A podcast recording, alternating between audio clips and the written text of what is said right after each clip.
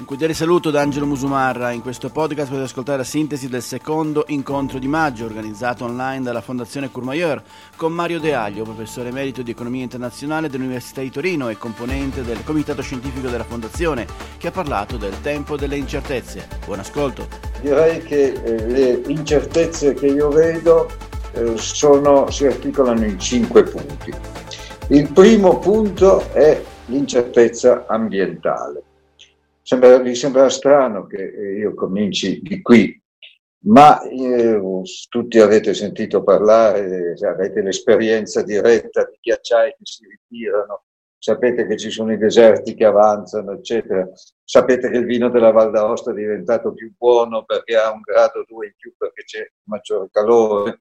E quindi queste sono tutte cose apparentemente eh, aneddoti che non toccano la realtà vera della vita, ma io ne racconto un altro, che secondo me è molto più inquietante, perché non sappiamo perché.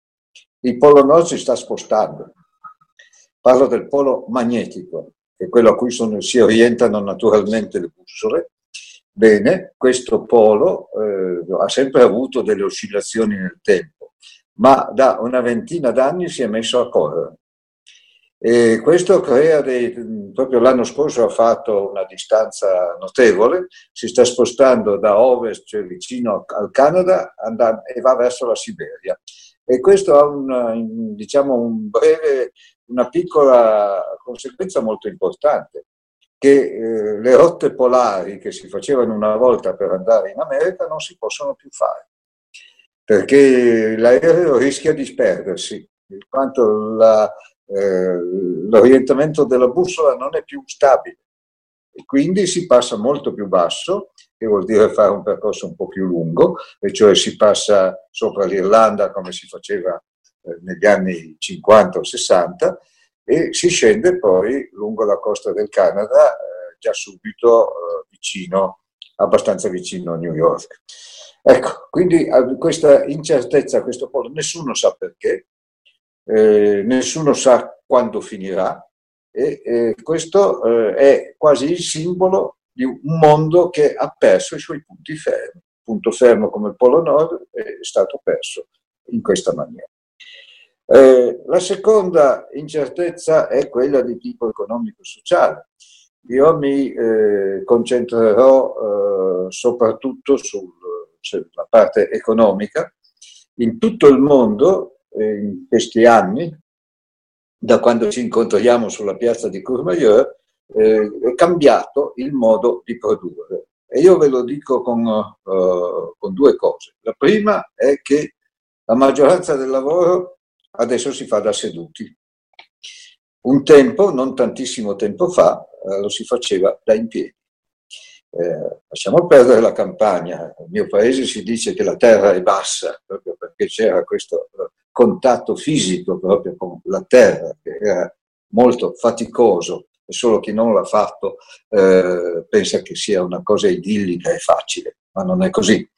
Eh, lasciamo perdere quindi la campagna, eh, ma vediamo anche il lavoro di fabbrica, era un lavoro che si faceva quasi tutto in piedi, eh, vicino a una macchina di cui si dovevano toccare dei bottoni, eh, fare tutta una varietà di cose.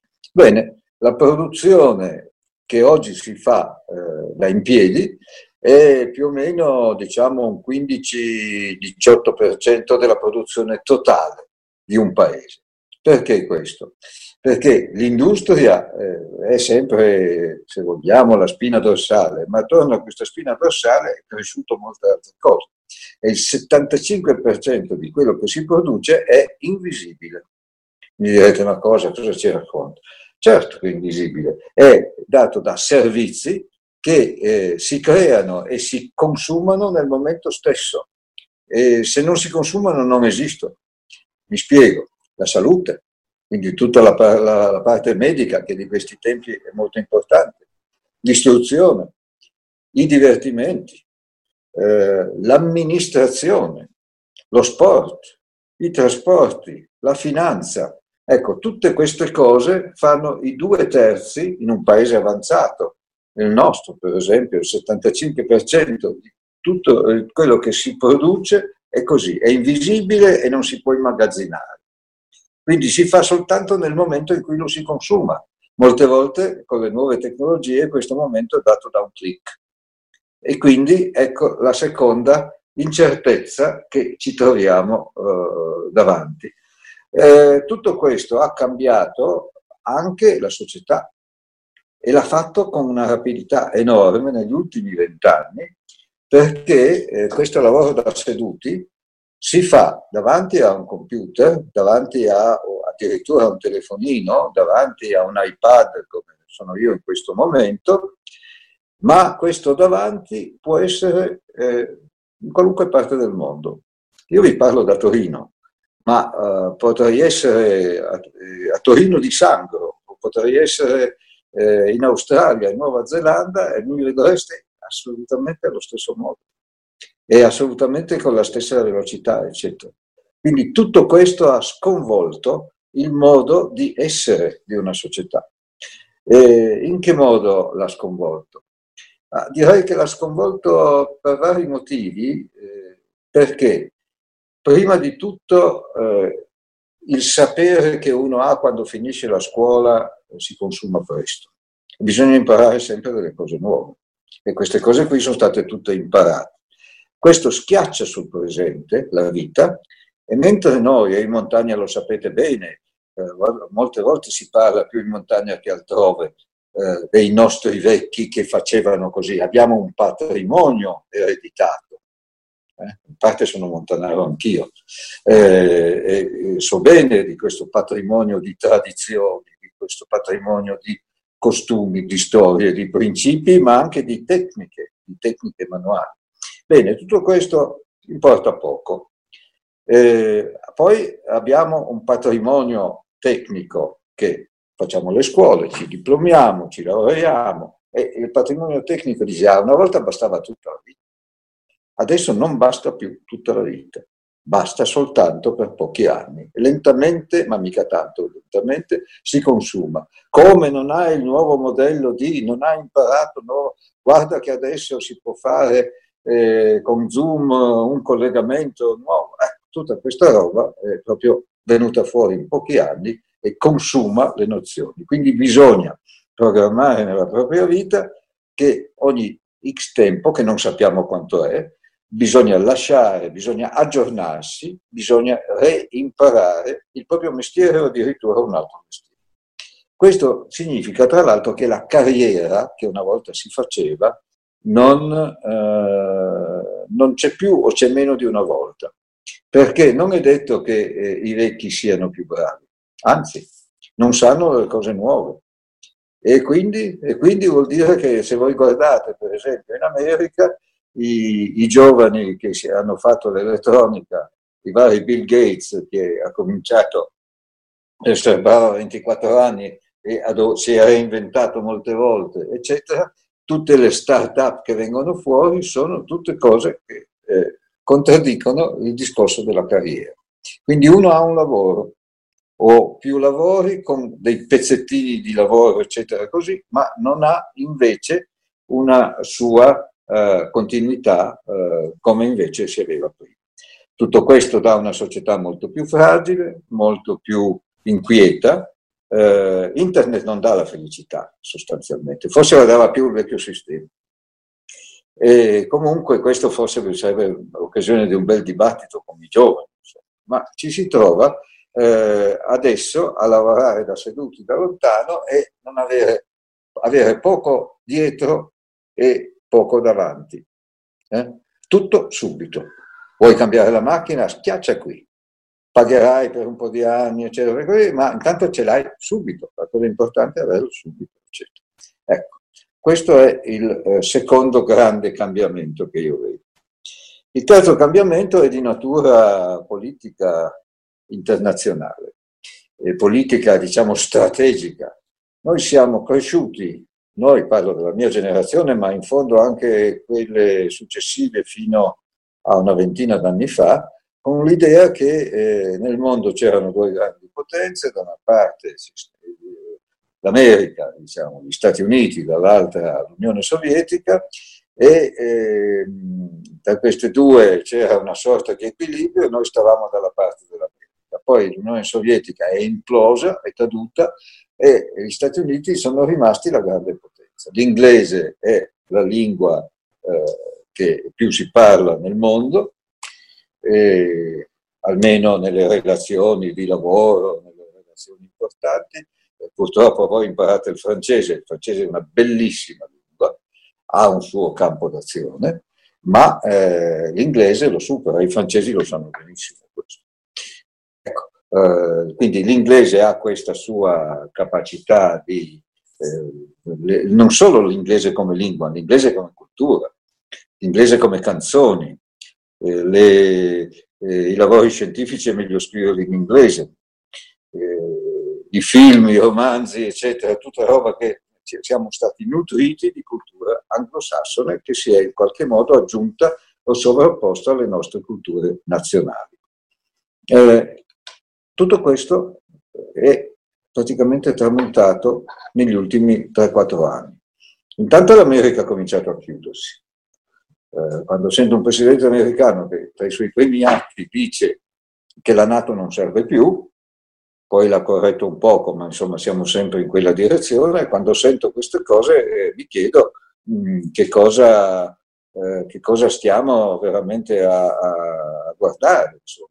Qui, qual è la nostra identità internazionale? Anche l'identità internazionale viene a essere in qualche modo messa in gioco. Dall'altra parte c'è la Cina, eh, la Russia, c'è tutta una grande confusione mondiale. Non sembra che si stia riformando un vero blocco da nessuna parte. Eh, c'è la confusione dappertutto, c'è la confusione nel mondo arabo, eh, le guerre, le guerriglie, lo Yemen, i sauditi, gli sciiti, i sunniti, è una confusione eh, totale, c'è una confusione in Asia, eh, l'India ha delle confusioni al suo interno, insomma il denominatore comune del mondo è la confusione in questo momento. Confusione che si porta dietro delle armi nuove che vengono schierate, prodotte, eccetera, tutta una situazione di difficoltà. Quarto punto eh, eh, di eh, incertezza è l'Europa. Eh, sapete tutti che sull'Europa una volta anche qui giuravamo tutti nel nome dell'Europa, adesso molti non sono più sicuri, da noi ma anche altrove, e eh, soprattutto è giusto chiederci che cosa è effettivamente. Non basta che sia un insieme di regolamenti, non basta che sia una moneta, tutte queste sono cose bellissime, vanno molto bene, eccetera. Ma io vedo due elementi culturali diversissimi tra loro che caratterizzano l'Europa. Uno è importante, l'altro molto meno, e anzi per qualche aspetto preoccupante. Quello importante è il progetto Erasmus. Sono ormai, credo in Italia, centinaia di migliaia, in Europa credo siamo sulle decine di milioni, i giovani che hanno fatto una parte della loro istruzione superiore o la stanno facendo adesso, a contatto con dei loro colleghi di altri costumi, di altre, di altre civiltà, di queste distinzioni di civiltà che costituiscono l'Europa. E quindi viene fuori una generazione di giovani europei e questo è bello, importante, importante perché in questo mondo così confuso, se gli europei non stanno uniti, vengono mangiati un po' da tutti quanti.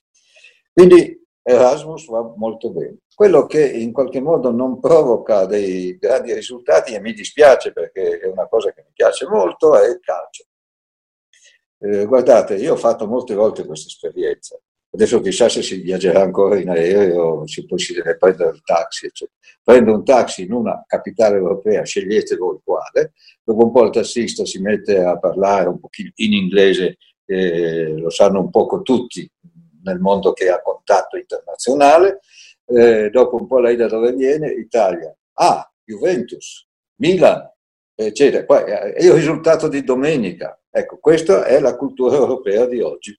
Cioè in tutta Europa, non solo, ma le coppe europee sono state accuratamente eh, programmate per essere intrecciate con i campionati nazionali. E questo è di nuovo una cosa interessantissima. Ma, eh, ma naturalmente anche questo è eh, messo in discussione dal virus che adesso vediamo. quindi eh, ecco cos'è la incertezza. L'incertezza c'è anche qui, E questa Europa che è stata capace a fare una moneta che funziona, che è, meno male che c'è, perché altrimenti il, il caos sarebbe molto maggiore, eh, e questa Europa non è riuscita a fare eh, dei libri di storia europei.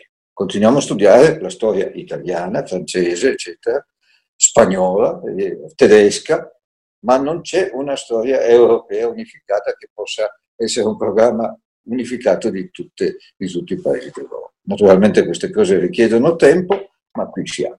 E anche nella cultura, diciamo, dello spettacolo, dei film, siamo molto più legati al mondo anglosassone, agli americani, eh, con i film, con la televisione, eccetera, di quanto non, sia, non ci sia un contesto europeo.